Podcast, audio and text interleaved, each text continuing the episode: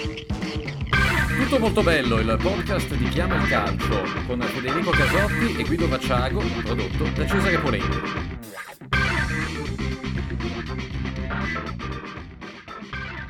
Caro Guido, eh, l'avresti mai detto il 9 luglio del 2006, quando tu, come me, come tanti altri, festeggiavamo il titolo mondiale, che 16 anni dopo avresti assistito alla partita inaugurale del Mondiale 2022 a novembre in Qatar, senza l'Italia, e la partita sarebbe stata Qatar-Ecuador?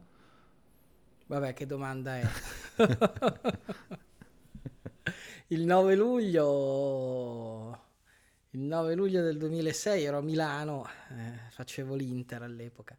E no, boh, niente, eh, no, non ci avrei pensato mai e quindi non, um, eh, credo che sia una, una follia totale, eh, però insomma sono il centomillesimo che lo dice questa cosa, direi che possiamo passare avanti, siamo tutti d'accordo che eh, non è normale, che è, peggio, che è peggio dei cambiamenti climatici.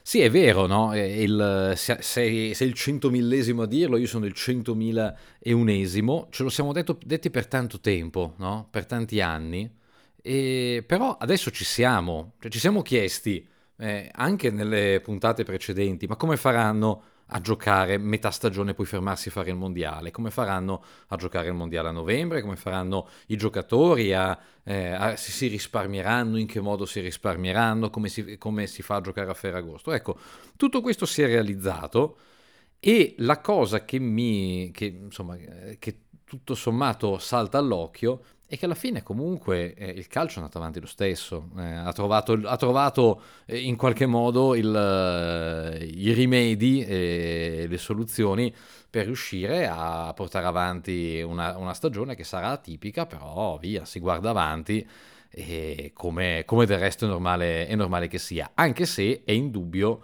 che qualche, insomma, che comunque qualche conseguenza in questa stagione eh, la si è vista. Per, a me, ad esempio, insomma, abituato al, al, mondiale, al mondiale estivo, a questi lunghi ritiri, l'attesa delle convocazioni, eccetera, eccetera, che tutto sia da una settimana con l'altra, che una settimana giochi il campionato, la settimana dopo giochi il mondiale come se nulla fosse, questa è una cosa che effettivamente mi fa molto effetto e mi chiedo veramente i CT e i loro preparatori atletici eh, che tipo di lavoro eh, hanno, hanno, pensato insomma per, e quale sia la, diffic- la, loro difficoltà nell'organizzare, nel preparare un mondiale con così poco tempo. Beh, infatti non è vero che il calcio ha trovato i suoi rimedi perché abbiamo assistito a una stagione stranissima fino adesso abbiamo assistito a un numero di infortuni spropositato eh, rispetto alla media eh, perché si è giocato troppo e si è giocato troppo compresso. Tuttora non sappiamo cosa succederà dopo il mondiale, eh, come i giocatori si comporteranno nella seconda parte della stagione, che di solito è la più bella, quella più appassionante, quindi capire se alcuni giocatori arriveranno svuotati eh, o eh, se alcuni giocatori invece riusciranno a riprendere come se nulla fosse. E in mezzo quello, che, quello a cui stiamo ass- per assistere è un mondiale ehm, con dei dubbi tecnici enormi che potrebbe anche riservare delle sorprese o magari non le riserverà ma certamente è un mondiale che anche a livello di interesse eh, collettivo forse eh, potrebbe suscitarne di meno noi in Italia eh, vivremo questa situazione drogata dal fatto che non c'è la nostra nazionale e quindi eh, l'interesse è comunque più basso.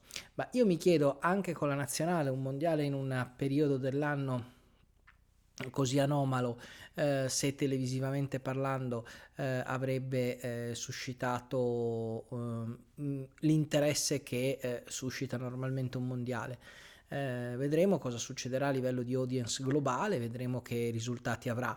Resta il fatto che oltre a vedere un mondiale così anomalo, vediamo un mondiale che eh, parte con delle ombre eh, davvero pesanti a livello di eh, rispetto dei diritti umani. Eh, anche qua non arrivo certamente per primo a dirlo, ma in questo caso non mi eh, faccio problemi a essere il centomillesimo perché eh, spero che ce ne siano altri centomila dopo di me.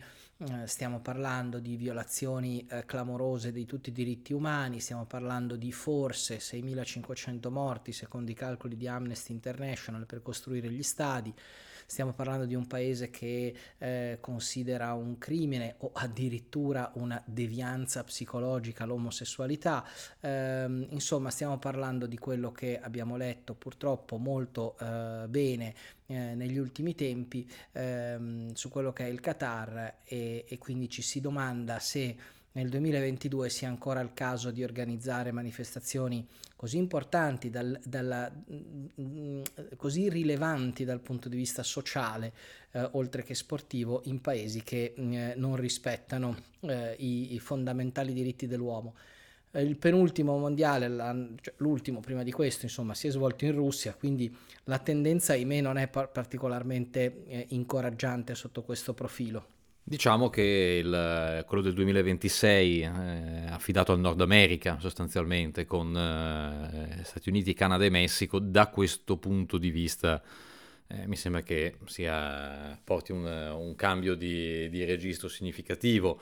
Mm, non, non, lo so se mm, è, è, un tema, è, un tema, è, un tema, pesante, un tema, è un tema rilevante eh, perché da un certo punto di vista lo si vede anche con le Olimpiadi eh, e con i grandi, con i grandi eventi, la, la difficoltà eh, di, cioè, la, la, crescita enorme, il gigantismo di questi grandi, di questi grandi eventi che o li organizzi eh, con un'associazione di più paesi ed è quello che si sta vedendo ad esempio anche con alcune candidature per eh, eventi del, del, prossimo, del prossimo decennio, oppure sono degli strumenti di sports washing, come abbiamo già, come abbiamo già avuto modo di parlarne, eh, dove eh, appunto quei paesi, eh, ma ci metto dentro, non so, anche la Cina che organizza le Olimpiadi di, eh, di Pechino, ci metto dentro anche paesi magari formalmente, anche, anche democratici da, da, loro, eh, nel loro assetto, eh, come può essere stato il Sudafrica, come può essere stato anche il Brasile, il Brasile che ha ospitato eh, Olimpiadi e Mondiali eh, in rapida successione, eh, dove però diciamo che il dissenso interno viene represso in maniera abbastanza, eh, abbastanza sbrigativa, no? Eh, è, un, è, un, è, un, aspetto estremamente, estremamente ampio di, di discussione, basta vedere anche il calendario del Mondiale di Formula 1 e dove si fanno i Gran Premi adesso ed è un calendario ed è una geografia della Formula 1 molto diversa da quella di una volta. Adesso i Gran Premi si fanno in Turchia, in Azerbaijan, appunto nei paesi del, del Golfo Persico, perché, perché, là ci sono i soldi. Eh, ma siamo sicuri che i soldi siano l'unica discriminante per potersi aggiudicare questo tipo di eventi? Eh, non si riesce, eh, non è, è, è, davvero utopia pensare a una sorta di, eh, di, di, barriera all'ingresso dal punto di vista etico, chiedere che un paese abbia tra i requisiti, oltre al, alle migliaia di stanze d'albergo, alla torre delle televisioni, al centro media, agli stadi, anche il rispetto dei diritti umani della dichiarazione dei diritti dell'uomo delle Nazioni Unite, poi insomma non stiamo parlando di, eh, di, di, di carte vuote, ma di, valori, di valori reali. Ecco. Di valori assoluti riconosciuti universalmente, perlomeno dalla stragrande maggioranza del mondo. La cosa buffa è che se il Qatar voleva fare sport washing eh, ha preso un boomerang nei denti perché ehm, la cosa mh, che sta emergendo in maniera clamorosa eh, su tutti i media occidentali è proprio eh, l'aspetto eh, sociale di questi mondiali dal quale il Qatar ne esce a pezzi perché tutti stanno sottolineando ehm, come il Qatar non rispetti i diritti umani, come il Qatar abbia eh, appunto sfruttato il lavoro ehm, di minoranze etniche sottopagate eh, per costruire gli stadi eccetera eccetera, cioè il mondiale finisce per essere una lente di ingrandimento eh, di tutti i problemi eh, eh, del Qatar. Eh, paese che eh, stava avviando, perlomeno mh, mm, quando io sono stato in Qatar per le Supercoppe che ha giocato la Juventus ehm, qualche anno fa, eh, avevo parlato anche con qualche, mh, mm, con qualche persona locale, anche con qualche italiano che vive lì. Eh, e soprattutto gli italiani che in qualche modo avevano una visione neutra mi dicevano che eh, c'era un processo di modernizzazione del Qatar rispetto alle tradizioni antiche e quindi c'era uno sforzo nel eh, riallinearsi rispetto a quei famosi diritti, uno sforzo che ovviamente eh, non è stato completato eh, e che quindi vede il paese ancora eh, al di là di quel confine eh, dei diritti. Eh, la cosa buffa è che eh, proprio quell'essere al di là del confine viene ingigantito da una manifestazione come questa. Quindi se di sport washing doveva eh, trattarsi, si è, trasta- si è, trattato invece di, uno, di, uno, sport dirting, nel senso che proprio la, i mondiali hanno finito per ingigantire eh, tutto o comunque per metterlo sotto la lente d'ingrandimento, anche non, forse non ingigantire, perché in realtà i problemi quelli sono e quelli vengono raccontati dai media internazionali. Eh, è notizia proprio di questi primissimi giorni precedenti al mondiale che un giornalista argentino è stato il primo espulso con foglio di via e eh, divieto di eh, tornare in Qatar per i prossimi cinque anni eh, sarebbe, almeno questa è la versione del giornalista argentino, si sarebbe eh, macchiato della colpa di aver condotto un'intervista in una casa privata, una delle cose che non si può fare, che è vietato. Ecco, ora, un'intervista in una casa privata con il proprietario della casa consenziente, ovviamente, mi sembra una cosa che rientri nella normalità. Ora, perché questa intervista non si potesse fare, quale fosse il contenuto dell'intervista non è ancora noto, però ecco, non parte proprio bene se queste sono le premesse.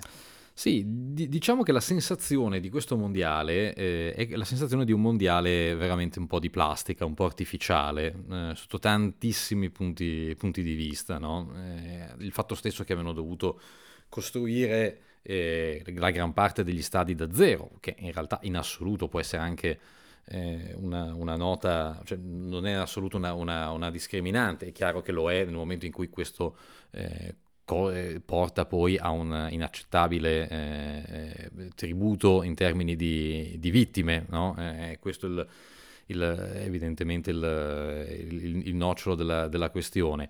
È un, è un mondiale dove gli stessi tifosi per vari, per, per, tantissimi aspetti, prima di tutto quello logistico, ma poi anche proprio quello anche proprio della ricettività no? eh, alberghiera. Stiamo parlando di un paese, il Qatar, con una superficie di 11.000 km quadrati. Per farvi, darvi un'idea, è la metà della Lombardia. Ecco, quindi stiamo parlando letteralmente di una specie di, di villaggio vacanze, eh, per, di villaggio mondiale.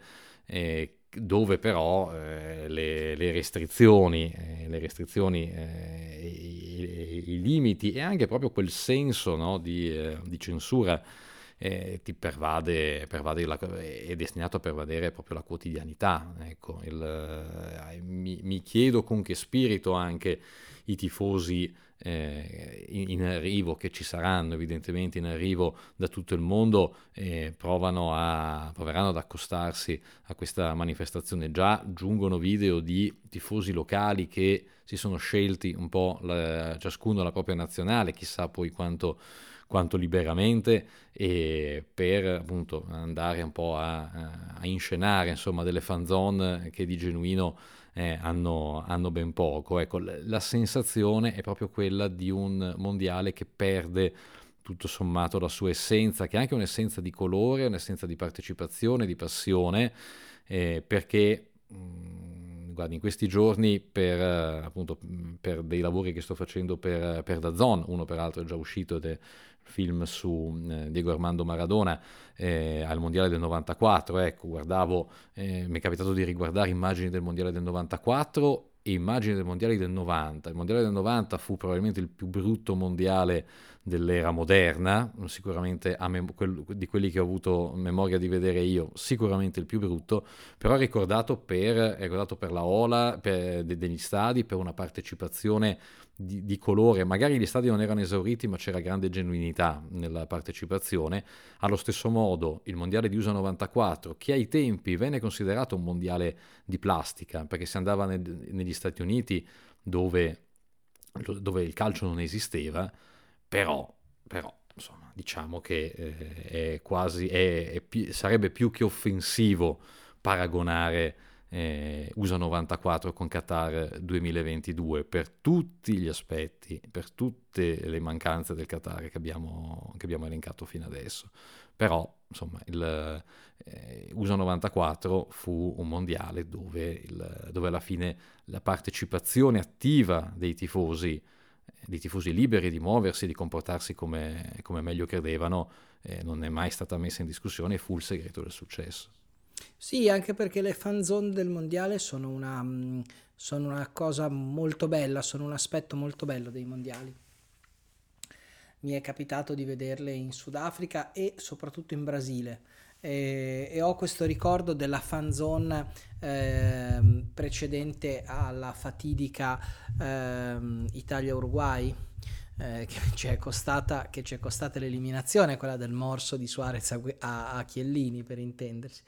E, ehm, mh, prima avevo fatto un giro eh, intorno allo stadio per fare qualche, qualche servizio per il sito di Tutto Sport comunque per rendermi conto dell'atmosfera. E, e, sono belle perché si tratta di vedere i tifosi delle due nazionali mischiati insieme, eh, bersi le loro birre, ballare ehm, alla, al suono della musica di un DJ. Ehm, è una grande festa, è veramente un grande party eh, tra amici e, e, proprio vedere italiani e, uruguayani insieme eh, mi, mi, riempito di gioia con eh, i canti degli uni, i canti degli altri, scambi di sciarpe.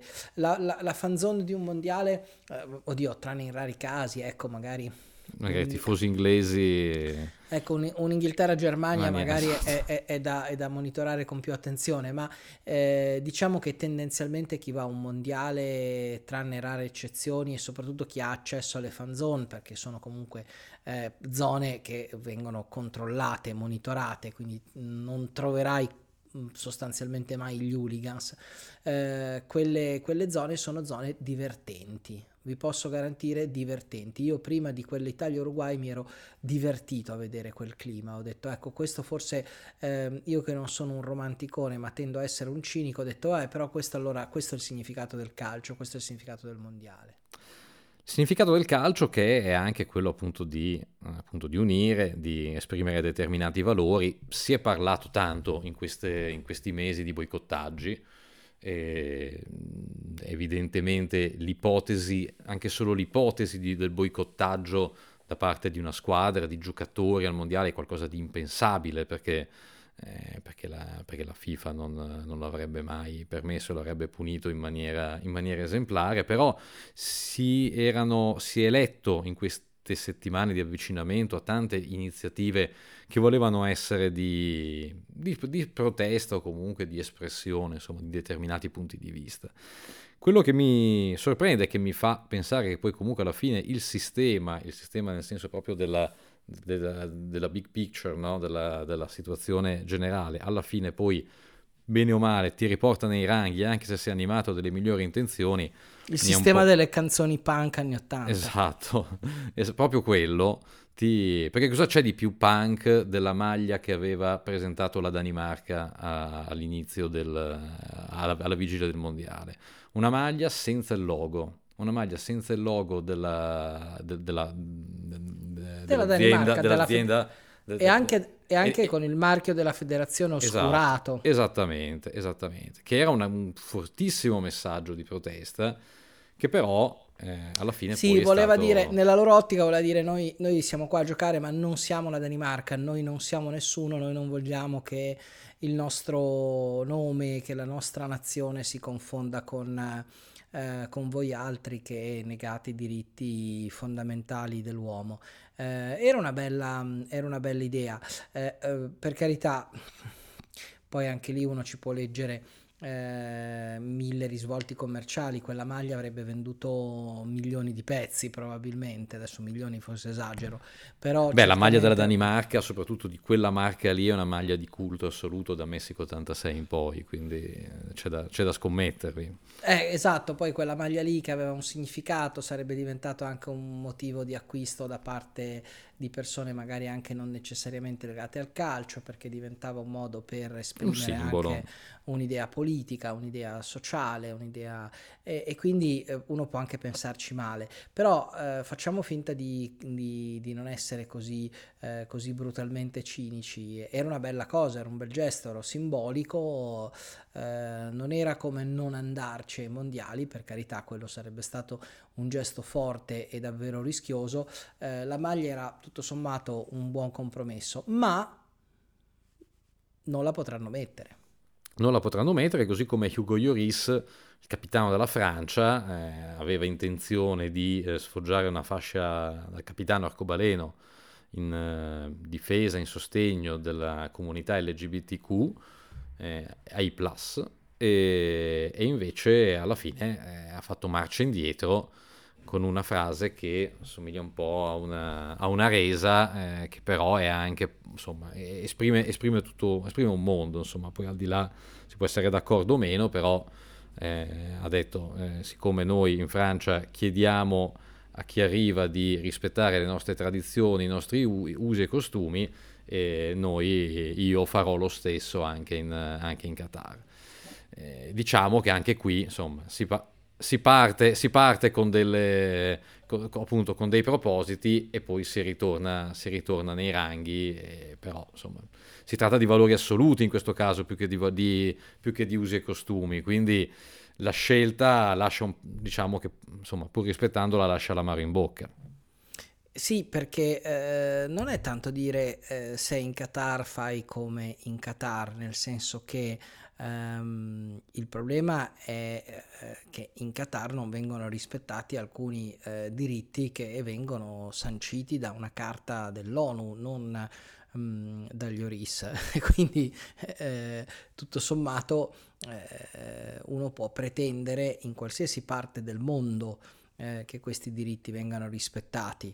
Eh, non si tratta di andare in Qatar e eh, mettersi a bere eh, una bottiglia di whisky in pubblico in maniera provocatoria, perché quella allora sì che può essere una mancanza di rispetto nei confronti delle tradizioni e della religione locale. Qua si tratta in realtà di eh, eh, rispettare qualcosa che è stato, ribadisco, sancito a livello universale. Ma comunque, forse abbiamo parlato fin sì, troppo di queste cose. Diciamo che, ecco, perché poi c'è anche questo aspetto, che alla fine eh, noi eh, domenica sera vedremo il pallone rotolare, vedremo le nazionali, gli inni, e inizieremo a compilare i nostri tabelloni. Io sto già facendo l'asta per il Fantamondiale, perché eh, ovviamente quando c'è una dipendenza non ne esci tanto facilmente, e quindi alla fine guarderai il campo. E allora, che mondiale sarà?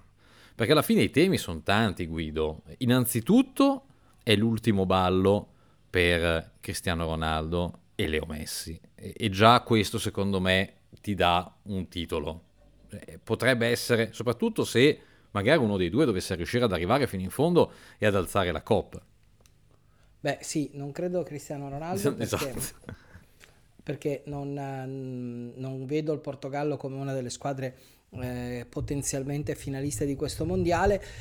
Cristiano Ronaldo in questo mondiale ci arriva in modo mh, abbastanza assurdo perché ci arriva sulla scorta di questa eh, clamorosa intervista concessa al Sun eh, che ha sconquassato il Manchester United, un'intervista mh, che mi permetto di definire capricciosa.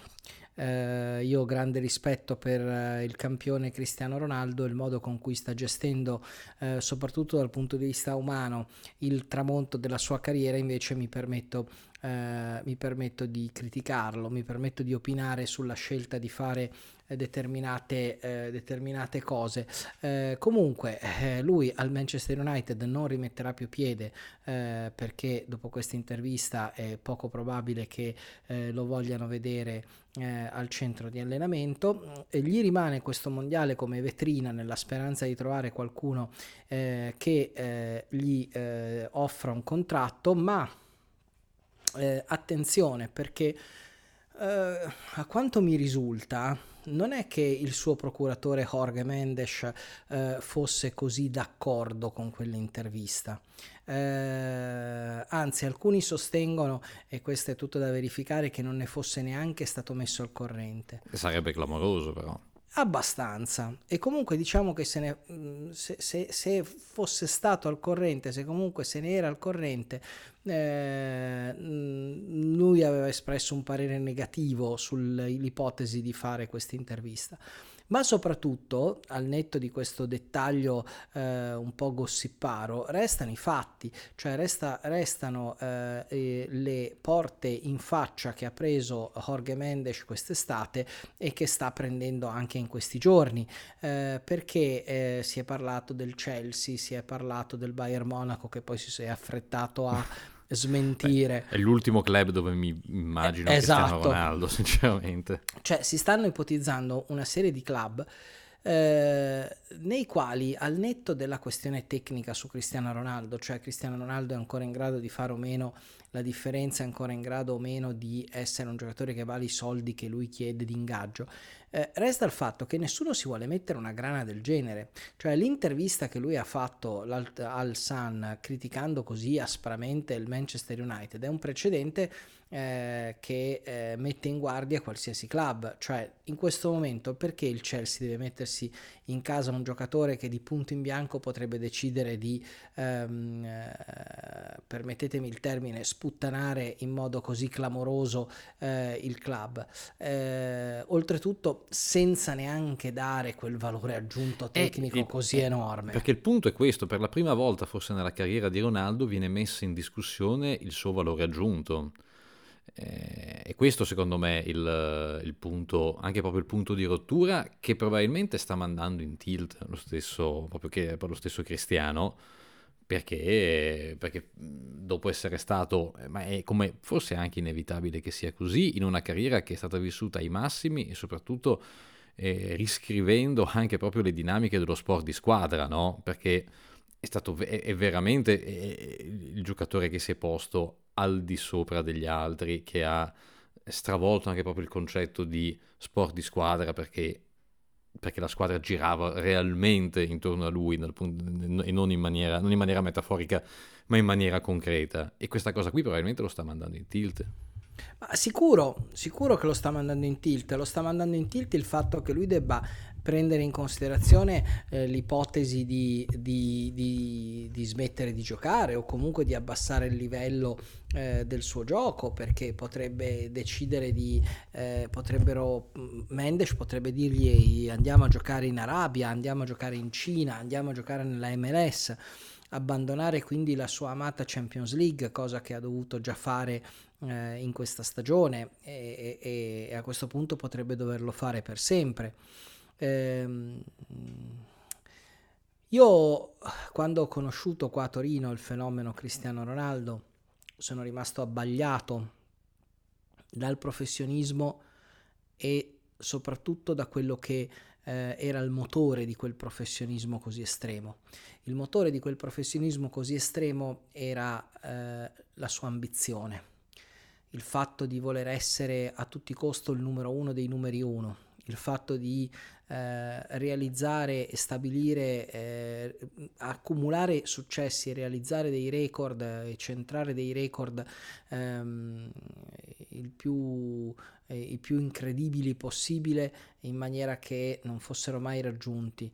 Um, ecco, tutto questo era guidato da questa sensazione di immortalità e eh, io già quattro anni fa, quando lui sbarcò a Torino, io ebbi modo di constatare anche attraverso le testimonianze dei compagni di allora, dello staff con il quale parlavo, eh, mi chiedevo, ma questo giocatore quando dovrà fare i conti, e inevitabilmente dovrà farli, eh, con, con declino, la parabola, certo. con il declino, esatto, come, come farà? E la risposta che mi davo all'epoca è, era impazzirà. Diciamo che forse non, non si può chiamare pazzia quella che, a cui stiamo assistendo, però non è una cosa che si allontana tanto dal concetto di pazzia, perché, perché davvero sta, sta facendo di tutto per distruggere anche uh, quell'immagine che in fondo il mondo aveva di lui che, sì, che rimane comunque mh, per, per, molti aspetti un'immagine appunto di, l'immagine del, del, del, lavoro dell'applicazione e del focus eh, totale su un obiettivo che ti porta a raggiungere determinati risultati. Ma è interessante anche vedere, perché ormai passano gli anni, chiaramente tanti grandi campioni si avviano al crepuscolo, anche vedere come, eh, come ciascuno di loro abbia poi un modo diverso di gestirlo. Penso anche a Ibrahimovic, no? che è un altro giocatore che quanto a ego e quanto a, eh, a, quanto a determinazione, a focus su se stesso, non è secondo a nessuno, forse, ecco, forse a Cristiano, a Cristiano Ronaldo è una bella sì, lotta. È una bella lotta che ad esempio eh, ha una, secondo me una duplice, sta vivendo un duplice, un, un duplice binario. Da una parte a parole continua a dire, a, a, far credere di pensare di essere il numero uno nel mondo ancora, no? Continua con queste dichiarazioni spaccone, no? Di dire trovate uno meglio di me, continua a giocare finché, finché, finché non ci sarà uno meglio di me. Dall'altra parte lui invece sa benissimo, secondo me, qual è la sua reale condizione, perché è evidente che il suo approccio, il suo contributo al Milan, eh, non solo in termini di minuti giocati, ma anche in termini invece anche e soprattutto anche come uomo spogliatoio, come, contrib- come, come, presenza nella squadra, indipendentemente dal fatto di scendere in campo, eh, denota il fatto che in realtà Ibra dentro di sé il declino lo ha accettato, lo ha accettato da tempo probabilmente, e solamente sta cercando di capire cosa succede, cosa, cosa, cosa, cosa ne sarà dopo, ecco, però eh, l'approccio è, è, interessante perché su due giocatori con una, uno schema mentale, con, una, con un pensiero che è orientato alla loro carriera abbastanza simile, poi porta a risultati eh, e a epiloghi poi mh, abbastanza diversi. Ibrahimovic ha un filo maggiore un, pic- un, f- un filo più di ironia e di autoironia. Mm, Insospettabile, va detto. Insospettabile, però io credo che da questo punto di vista lui mm, forse riesca ad accettare in maniera più... Eh, eh, più naturale, eh, vogliamo chiamarlo così, vogliamo dirla così, eh, il, il, declino, cioè che eh, lui tutto sommato, anche se fa finta di non saperlo, eh, sa benissimo che lui eh, deve declinare, sa benissimo che lui deve smettere di giocare. L'impressione che ha sempre dato Ronaldo, ribadisco nella mia fugace conoscenza del personaggio nel suo periodo juventino, ha sempre dato l'impressione di essere un, un atleta che non eh, era consapevole della sua mortalità, ma che era convinto lui per primo di essere un campione immortale, quindi indenne, eh, assolutamente eh, irraggiungibile da tutte quelle che sono le magagne eh, di un atleta che invecchia e invece lui ce le ha, ce le ha tutte e, insomma. E, e Leo Messi come lo collochiamo in tutto questo? Perché mi sembra che Leo Messi da questo punto di vista sia invece zitto zitto abbia invece avuto mm, negli, negli, ultimi anni, anche con l'approdo al Paris Saint Germain, un approccio diverso, eh, anche forse un po' più furbo, no? Nella, in senso buono, no? perché alla fine, tutto sommato, il, eh, il, il Messi che collezionava eh, record su record, no? che ogni partita, ogni stagione era una correzione verso l'alto dei suoi record individuali. Mi sembra che da questo punto di vista segna molto di meno al Paris Saint Germain, eh, gioca in una maniera anche diversa, ma non, eh, sicuramente meno, meno, focalizzato sulla porta. Però dall'altra parte sta emergendo perlomeno la sensazione, anche soprattutto dopo la vittoria in Coppa America, è che nella parte finale di carriera emerga anche un ruolo di, anche di leadership, magari una leadership silenziosa, una leadership di esempio, eh, che, che, gli è sempre stata rimproverata no, nel corso della sua, della sua carriera. E il paradosso è che a 35 anni probabilmente forse questo è il mondiale in cui Messi è probabilmente più pronto, anche se poi evidentemente non è detto che ciò, che ciò indichi automaticamente che l'Argentina lo vinca. No, sono d'accordo con te, ma sai, Messi eh, da questo punto di vista eh, è un giocatore che ha, mh, mm, che ha sempre avuto un approccio profondamente diverso rispetto a quello di Cristiano Ronaldo. Cristiano Ronaldo è un giocatore che si è costruito da solo, con la forza di volontà, con la forza di volontà pazzesca, con eh, quel tipo di abnegazione che lo ha portato a forgiare un fisico perfetto e una, un atletismo eh, sconquassante, eh, perché poi unito alla sua grande tecnica. Eh, Messi eh, nasce con un talento naturale, un talento naturale che forse non è lo stesso eh, di Cristiano Ronaldo, ma a livello di talento naturale è indubitabile che Messi ne abbia qualcosina in più. Poi nella scelta di chi è più forte in questo periodo storico del calcio tra Cristiano e Messi, non lo so, io sono ancora ho un debole per Cristiano, ma è indubbio che se paragoniamo il talento, il talento di Messi è superiore a quello di Cristiano. Ed è abbastanza ironico che, eh, però questo è il mondiale, non è nemmeno la prima volta che succede, che probabilmente il più forte centravanti al mondo in questo momento non partecipi al mondiale perché la, la, sua nazionale non si è qualificata. Parliamo ovviamente di Erling Haaland, sul fatto che sia il più forte centravanti del mondo in questo momento credo ci siano pochi dubbi. Eh, è, è, abbastanza, è, abbastanza, curioso eh, e, perché è una, è una, situazione peraltro non nuova, ci sono giocatori eh, anche grandissimi del passato come UEA, come Giggs che hanno, hanno pagato eh, il fatto di, eh, di, giocare in nazionali magari non, non eccelse, eh, appunto non giocando mai nemmeno un minuto nel mondiale nella, in, nella, loro, nella loro carriera questo è un aspetto che, che in realtà rimane come sottolineatura relativa, nel senso che poi il valore di Holland non, non si sposta di un, di un, millimetro evidentemente dal fare o non fare il mondiale, però c'è un aspetto, eh, ed è un aspetto che eh, mi chiedo se abbia ancora la stessa forza, perché una volta perché mm, una volta, insomma, fino a... perché si è sempre detto che alla fine tu puoi vincere tutte le Champions che vuoi, puoi vincere tutti i campionati che vuoi, puoi segnare tutti i gol che vuoi, ma il mondiale è quella cosa che ti fa entrare realmente nell'immortalità, no? È ancora così secondo te? Intanto dico una cosa che a furia di sentirti dire Holland eh, quando sono andato a intervistare la Pimenta. Ti ha detto che, che si dice Haaland? No, no, eh, che è la sua procuratrice, ricordiamolo, eh. la socia di Minoraiola. Quando io ho parlato di Holland, lei mi ha guardato e fa.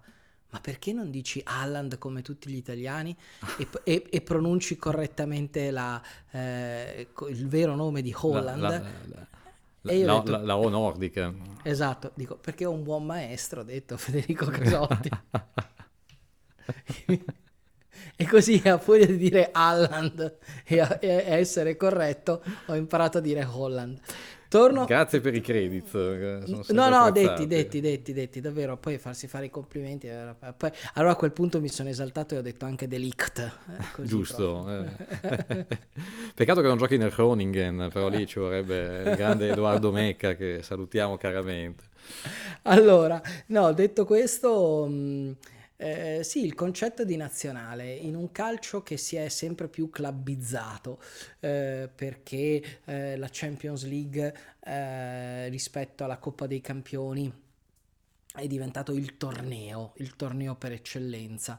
E se sono d'accordo con te e sono d'accordo con il fatto che la Coppa del Mondo vale di più eh, della Champions League dal punto di vista simbolico, però è indubbio che la Champions League c'è tutti gli anni, il mondiale ogni quattro ehm, e che in qualche modo eh, il fatto che il mondiale sia ogni quattro tolga il fascino ehm, delle nazionali, che quindi possa disorientare eh, il, il senso nazionale possa essere disorientante per un giovane campione. Cioè per il povero Holland adesso eh, i, i, per la prima volta nella sua carriera si rende conto che deve stare a guardare gli altri in una, in una competizione. Anche se Però... la Norvegia, devo dire, in prospettiva non ha solo Holland, è una squadra che a sto giro lo salta, ma secondo me nel 2026 ci va diretta. Ah, può darsi e si toglie quindi um, questa soddisfazione. Certo, eh, un conto è andarci e un conto essere in grado di vincerlo un mondiale. Eh, non me ne voglia Holland se gli pronostico, eh, nonostante sia così giovane, un futuro senza Coppa del Mondo. Eh, però appunto io credo che... Mh, mm, chi lo sa quanto le nazionali contino in questo momento? Certamente ci sono, dipende, è una questione anche di cultura eh, sociale del paese. È indubbio che per i serbi la nazionale vale molto. Eh, qua a Torino ne abbiamo tanti di serbi eh, perché ci sono Kostic e, e, e, Vlaovic nella Juventus, poi ci sono i serbi del Toro. Eh, è venuta la televisione serba qualche settimana fa a fare uno speciale eh, e il giornalista della televisione serba che si chiama Aleksandr Stojanovic è un caro amico e con lui parlavamo proprio della, mm, dell'orgoglio con cui questi giocatori volevano partecipare a queste interviste, mm, tanto per raccontare un retroscena, il Torino non era tanto per la quale per concedere i tre, eh, i tre serbi, ma i tre serbi hanno forzato la mano eh, affinché eh, queste interviste si facessero perché loro volevano apparire sulla televisione serba, soprattutto volevano parlare della loro nazionale. Parliamo di un paese con eh, cos'è, patria, famiglia, no, pa, pa, di Dio, patria, famiglia, non necessariamente in quest'ordine. Eh, quindi, ehm, eh, per carità, è indubbio che per certe nazioni può darsi che eh, partecipare a una manifestazione con la maglia della nazionale abbia un significato molto forte. Per altri magari invece, eh, chi lo sa, ci sono giocatori eh, che cambiano anche nazionale. È, è interessante questo aspetto perché devo dire, poi ci sono delle regole della FIFA, fortunatamente non sono quelle di altri sport, penso all'atletica, no? il riferimento all'atletica è, eh, non è campato per aria, perché il Qatar nell'atletica ha fatto negli anni una vera e propria campagna acquisti, soprattutto in Kenya, eh, letteralmente ingaggiando eh, campioni, eh, offrendo, offrendo, loro eh, chiaramente un nome nuovo perché eh, si sono convertiti all'Islam e hanno, hanno, cambiato, hanno cambiato, nome, un, uno stipendio, addirittura una pensione, una rendita vitalizia e ovviamente dei premi in caso di vittorie che, sa, che eh, le federazioni dei paesi d'origine si, non avrebbero potuto gar- garantire loro. Ecco, questo tipo di situazioni nel calcio per fortuna non si possono fare, eh, perché se tu scegli una nazionale, la nazionale resta, è la tua per, per, tutta, per tutta, la vita e, e, probabilmente, ecco, un po' come l'orologio fermo che fa due volte al giorno l'ora esatta, ecco, ogni tanto, insomma, qualche, qualche situazione di questo tipo eh, casca a pennello e evita quello che altrimenti sarebbe stato probabilmente un vero e proprio calciomercato delle, delle nazionali.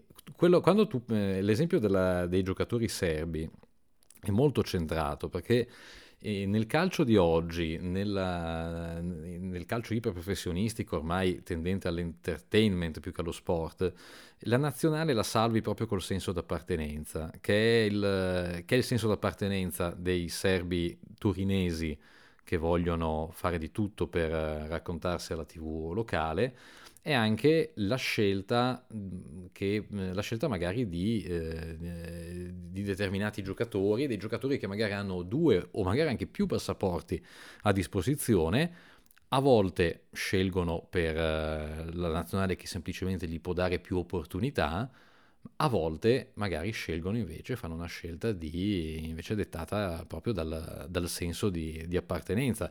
Il caso abbiamo citato in passato anche il caso di Dybala, che aveva la possibilità di scegliere tra Argentina, Polonia e Italia, probabilmente con possibilità di giocarsela eh, evidentemente con tutte e tre le nazionali, e lui alla fine ha detto no, ma io sono argentino, gioco con l'Argentina. Eh, lo stesso è valso per Bremer che, per, che è stato eh, in attesa della chiamata del Brasile per, per, diverso tempo e magari stava venendo anche qualche strana idea alla, alla, nostra, alla nostra, federazione.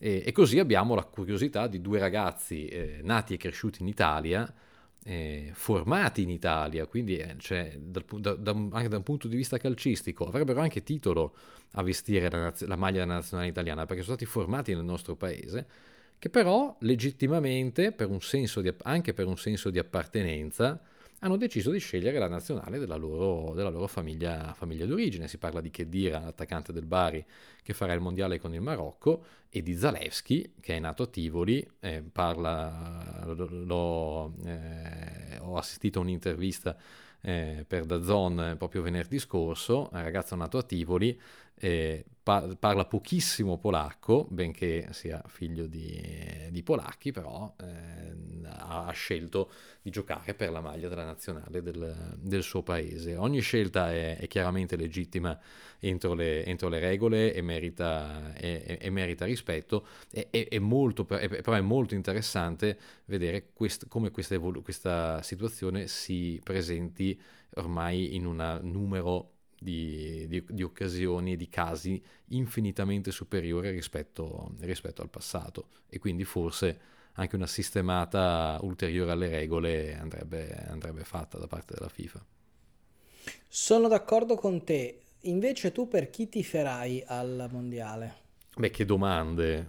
Eh, io ovviamente ti farò per l'Olanda, eh, che come, come, tutti, come, tutti, gli anni, eh, una, eh, anche perché era eh, di, di, solito, di, solito, quando in estate, quando c'era il mondiale d'estate, io d'estate bazzico spesso le zone dei laghi lombardi, lago di Como e lago di Lugano, che sono pieni di eh, turisti olandesi ed era sempre molto piacevole eh, vedere. Ricordo, ricordo Olanda-Costa Rica, quarto di finale del mondiale con la magata di Van Gaal eh, che cambia il portiere al 120 che seguì in un camping pieno solamente di tifosi olandesi e a un certo punto mi misero in testa un cappello a forma di pollo arancione con il, al posto dei cappelli da, che metti sulle zampe le, i colori della bandiera olandese mi avevano praticamente adottato. Quindi è assolutamente quindi per me la scelta non, proprio non si pone peraltro un girone eh, un girone sulla carta interessante perché vediamo, l'incognita è chiaramente il Qatar nel caso del girone dell'Olanda e poi simpatizzerò per una serie di squadre che non hanno nessuna velleità di vittoria ma che mh, voglio vedere un po' come, cosa, cosa possono combinare una di queste è sicuramente il Canada un'altra è sicuramente la, la Danimarca e il Galles, perché io da grande amante di un numero imprecisato di gruppi rock gallesi come i Manic Street Preachers, i Stereophonics, eh, eccetera, eccetera, insomma il, il Galles per me ha sempre un, ha sempre un occhio di riguardo da questo punto di vista io dovrei tifare per le nazionali scandinave dedite al, al metal più estremo tendenzialmente. Purtroppo la Finlandia però, non si è qualificata però. Esatto, la Finlandia non si è qualificata, questo è un peccato. Ehm, in compenso... Peraltro ti, ti, ti, mino una certezza, mino una certezza a te e a tutti gli ascoltatori. Eh, nella vostra vita avete sempre detto scandinave, ma la pronuncia giusta invece è scandinave. Ah, ecco. E questa me la giocherò. Vedi, questa te la giocherai la prossima volta. Ecco. E, eh, no, invece io ti farò per il Senegal. Bella, perché, bella per, chiamata il Senegal. Per, perché tifi per il Senegal? Perché eh, domenica eh, ho avuto modo di intervistare eh, Tite, il, o Cite come lo chiamano ehm, nel ritiro del Brasile, che è proprio qua a Torino, ehm, al centro sportivo della Continassa, quindi sostanzialmente a un quarto d'ora dalla mia redazione. quindi il Brasile si allena un quarto d'ora dalla mia redazione. Questa Un'occasione è una roba, unica. È una cosa magnifica e, e, grazie alla collaborativa Federazione Brasiliana ho fatto questa intervista e lui mi ha detto una delle sorprese sarà il Senegal. Allora, siccome io su questo mondiale non mi sono preparato granché, lo posso ammettere serenamente, eh, perché ero troppo impegnato eh, nel campionato e nel nostro Golden Boy, eh, ho detto figo, se il, se il CT del Brasile mi dice che eh, il Senegal per lui sarà una delle sorprese, tifo per il Senegal. E Ma... quindi vediamo se ha ragione Tite o meno. Ma lo sai cosa c'è il 21 novembre alle 19? Aia, no, cosa c'è? Senegal-Olanda. Ah, quindi è la nostra partita. È la nostra partita. Fantastico. e invece, chi guferai al mondiale? Uh, no, dai, non lo so, nessuno, no, è brutto. Nessuno, non si gufa nessuno. Sai no, che... non lo so, un po' l'Argentina. L'Argentina? Ma così, non lo so. No, sai che io ad esempio, ecco, io ad esempio, sarà perché ho commentato per tanti anni il, cal- il campionato francese, io ad esempio sono sempre stato uno molto, molto tranquillo sulla, sulla rivalità con la Francia, sempre, anzi, ero... Eh, quattro anni fa, fa, mi fece anche piacere per, per un, anche per una serie di giocatori che apprezzavo, apprezzo molto anche Didier Deschamps come, come CT, quindi eh, non dico che ero, con, cioè, non ero contento, però, però dico, mi aveva fatto piacere, eh, trovavo, trovavo, giusta eh, pie, la, la, la, la, vittoria della Francia al, al Mondiale. No, sono curioso di vedere in realtà l'Inghilterra, perché per, per tutta, è da quando segue il calcio che, si, che sento dire questa storia che eh, gli inglesi non combinano mai niente nei grandi tornei perché arrivano da una stagione infinita dove giocano il campionato, l'FA Cup, le ripetizioni dell'FA Cup, la Coppa di Lega, eccetera, eccetera, arrivano spompati e non combinano niente. A parte che ormai in Premier League ci gioca il mondo, quindi questa cosa qua vale fino, fino a un certo punto. Ecco, sono curioso di vedere se una volta tanto che il mondiale si gioca a metà stagione e quindi non sono proprio spompati come, come, a giugno se gli inglesi riescono ad andare avanti, perché secondo me la squadra ce l'avrebbero anche. Eh sì, eh, è curiosa questa cosa, sono d'accordo con te, è, è, una, è una, controprova che di, di, di un, veramente di uno dei luoghi comuni, che poi magari non è un luogo comune, eh, più, antichi, eh, più antichi sotto questo punto di vista, quindi sì, sarebbe interessante capire cosa riesce a fare l'Inghilterra in un momento in cui la eh, Premier è in assoluto il centro del calcio mondiale, cioè il campionato più bello di tutti.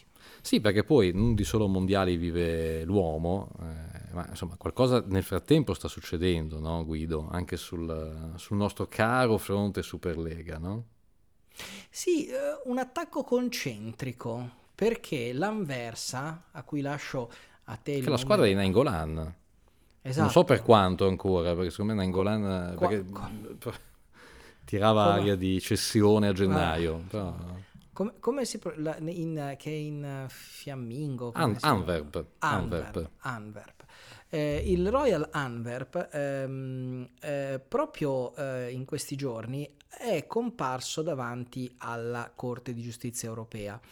Eh, che cosa ci faceva il, il, Royal Antwerp davanti alla Corte di Giustizia europea? Chiedeva eh, il fatto che venisse rivista completamente una delle regole dell'UEFA della composizione eh, delle liste ovvero i eh, cosiddetti HTP, Home Train Player, cioè quei giocatori che tu devi avere per forza in lista eh, e che devono essere eh, stati formati eh, nel eh, paese di appartenenza del club.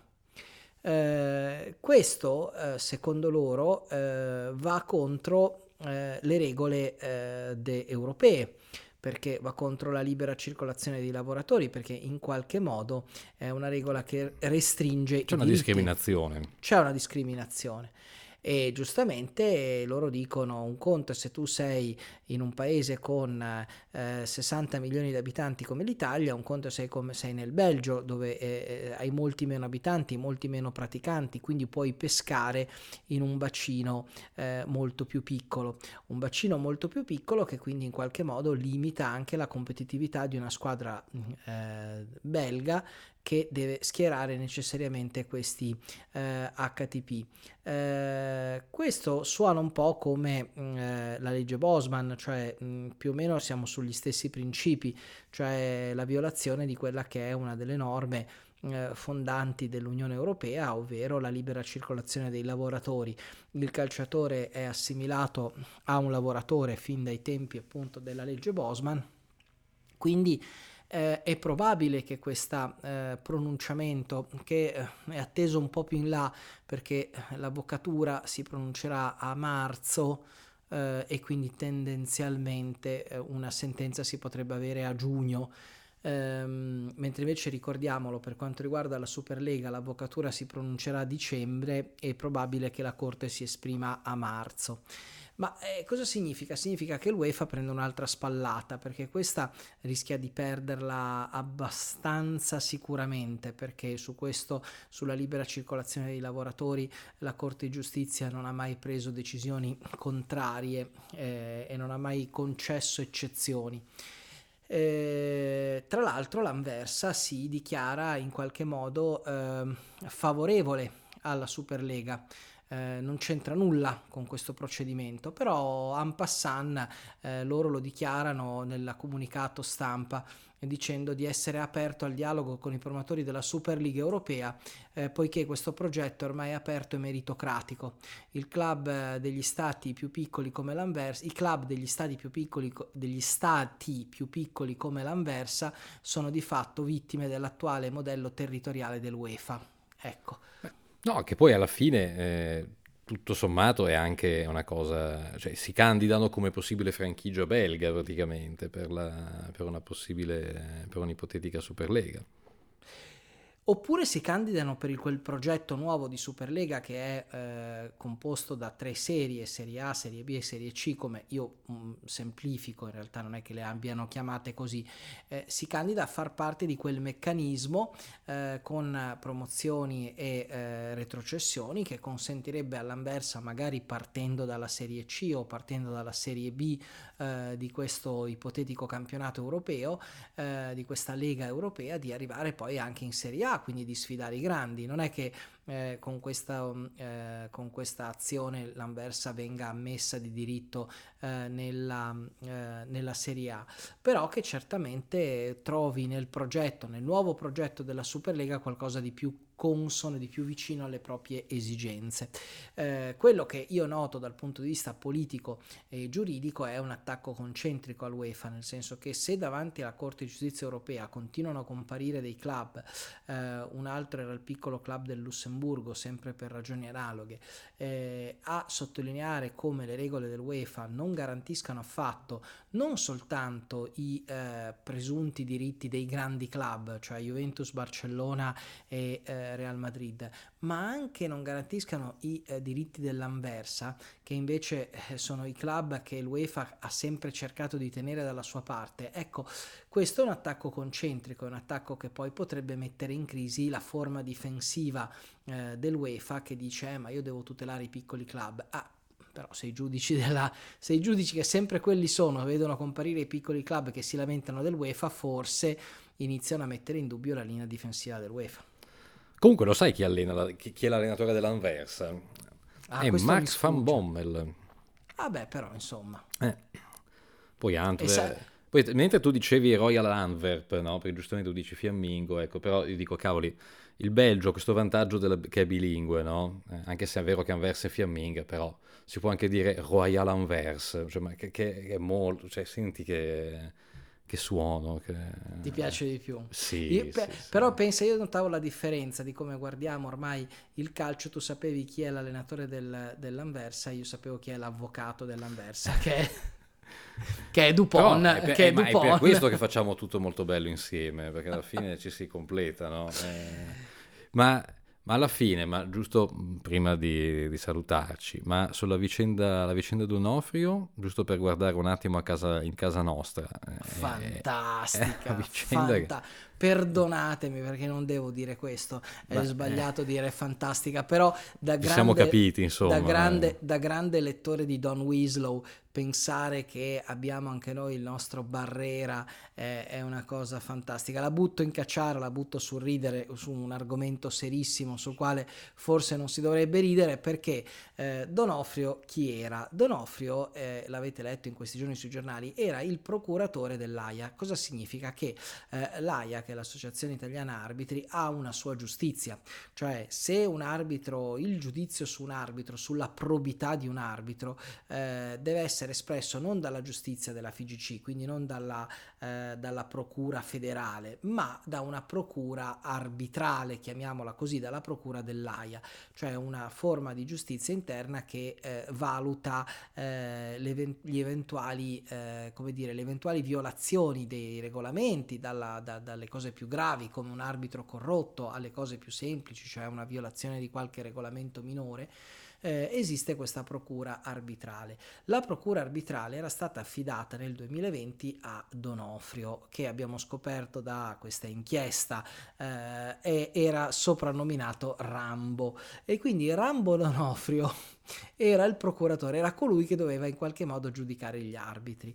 Ehm, cosa succede? Eh, Rambo Donofrio era già stato condannato quando lui viene nominato, era già ai domiciliari ehm, per una condanna e, e, adesso è stato di nuovo eh, coinvolto e condannato eh, per una vicenda legata al narcotraffico perché è stato trovato con circa 45 kg di marijuana ma dalle intercettazioni soprattutto è emerso un personaggio davvero eh, degno di un romanzo di Don Winslow, eh, perché è, è, uno che si vantava di eh, torturare ehm, le persone con la corrente elettrica, eh, si vantava di aver picchiato eh, quasi a morte un, un, avversario in qualche modo di questi eh, giri malavitosi. Insomma, era a tutti gli effetti per carità deve ancora eh, esprimersi in maniera definitiva la giustizia, ma da quello che emerge eh, dalle indagini, da quello che trapela dalle indagini, siamo, a, abbiamo a che fare con un, con un malvivente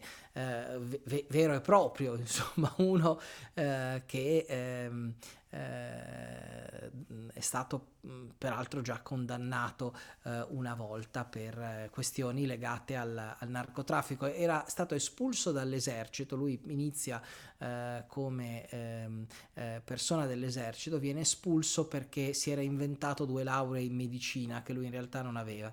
Eh, però lui conserva in qualche modo eh, dell'esercito delle divise e dei lasciapassare e durante la pandemia, quando il lockdown non consentiva a nessuno di muoversi dalle proprie case, come ben vi ricordate, eh, lui eh, si eh, eh vestiva eh, con la divisa e eh, con, il, come dire, con la paletta che gli consentiva di uscire travestito da, ehm, da soldato e andava a fare le sue consegne di droga. quindi, insomma, allora, io adesso... Come, come è stato possibile? Come è stato possibile che la federazione eh. non si sia resa conto di tutto questo? È la domanda che tutti si stanno facendo. La federazione con grande imbarazzo, chi ha letto i giornali in questi giorni lo avrà visto, eh, eh, si è prontamente giustificata dichiarandosi tradita eh, eh, da eh, Donofrio, eh, diceva noi siamo stati traditi, eh, non sapevamo niente, non potevamo sapere, siamo la parte lesa. Ora, fino a prova contraria è eh, giusto che loro dicano questo e noi dobbiamo credergli perché boh, può anche essere successo, dopodiché è abbastanza strano che non, ve- non siano stati fatti dei controlli, alcuni dei quali peraltro eh, devono essere fatti. Ehm, perché per ricoprire certi ruoli eh, tra le documentazioni che, si vanno, che vanno presentate c'è anche quella del, del, casellario giudiziario, insomma di non aver ricevuto nessuna condanna penale eh, per ricoprire quei ruoli. Eh, ecco, come mai sono stati omessi questi controlli? Perché nessuno si era reso conto che eh, a capo della procura degli arbitri c'era un personaggio discutibile quantomeno? Eh, questa è una domanda che al momento è rimasta irrisolta, è indubbio che eh, Donofrio eh, muoveva, a quanto si mormora eh, nei corridoi romani, muoveva notevolmente delle influenze politiche e che quindi in qualche modo questa sua capacità di muovere influenze politiche gli aveva garantito eh, la carriera all'interno della FIGC. Ora cosa succede? Che la giustizia degli arbitri è stata presa dalla FIGC, ovvero l'AIA non ha più un organo come la procura per giudicare l'operato degli arbitri. Al momento eh, quella prerogativa è stata assunta all'interno della FIGC eh, e poi vediamo cosa succede, vediamo cosa succede anche a Trenta Lange che è eh, colui che aveva eh, da quello che si dice pompato eh, la nomina di eh, Donofrio. Eh, certo che è una bella botta di credibilità per gli arbitri in un anno forse più sfortunato di altri. Esatto, dico proprio un momento in cui non se ne sentiva veramente il, il bisogno. Ma, per fortuna c'è la sosta, dai. Sì, va detto, io devo dirti la verità, eh, spezzo una lancia a favore degli arbitri che non mi stanno particolarmente simpatici in generale, però ehm, ora eh, non è che sia stato un arbitro eh, in attività a essere beccato a fare quello che ha fatto Donofrio. Donofrio faceva parte della struttura arbitrale, non c'è dubbio, era contiguo al mondo arbitrale, però non arbitrava le partite. Quindi adesso eh, molti hanno fatto riferimenti, molti hanno cercato di dire eh, ma vedete questi arbitri che poi sbagliano davanti al VAR. Ora, chi sbaglia davanti al VAR sbaglia perché è scarso, perché è mal preparato, quello che è. Non credo che si possa associare il fatto che il capo della procura degli arbitri fosse, o meglio, potesse essere, possa essere un narcotrafficante e, e che questo abbia influenza in qualche modo eh, sugli errori che umanamente vengono, compessi, vengono, commessi dagli arbitri. Certo è che eh, quella prosopopea che ogni tanto hanno gli arbitri eh, nel porsi anche mediaticamente eh, potrebbe anche essere rivista alla luce di questi ultimi fatti non certo edificanti. Ma insomma, dai, ci, mi, mi, sembra che alla fine comunque di, di argomenti per riempire questo mese e mezzo e, e, e, e, deve ancora incominciare il mercato poi, quindi hai voglia, cioè ah, ce, n'è, eh, sì, ce n'è sì, sì, diciamo che comunque mondiale o no non ci, non ci, annoiamo, anche se io preferisco il mercato alla, alla, vicenda, alle, alle, vicende di Rambo, se devo essere, se devo essere sincero. perché, non ami, perché non ami Don Weasel? E con, confesso, di, confesso, di, averlo abbastanza trascurato, eh, quindi, però recupererò, anche se credo che siano tomi abbastanza impegn- impegnativi e in questo momento avendo anche due pargoli, temo che... Partire, partire dalle belve e poi l'inverno di Frankie Machine che sono accessibili non da una delle sue saghe. Benissimo, eh, ho preso nota per, penso per la prossima estate, ottimisticamente, però me lo segno. Bene, grazie Guido. Grazie Federico. E a risentirci presto con un'altra puntata di tutto molto bello.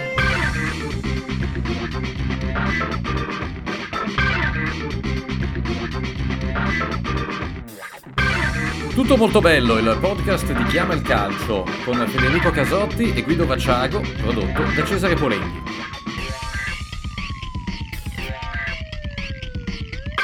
Tutto molto bello.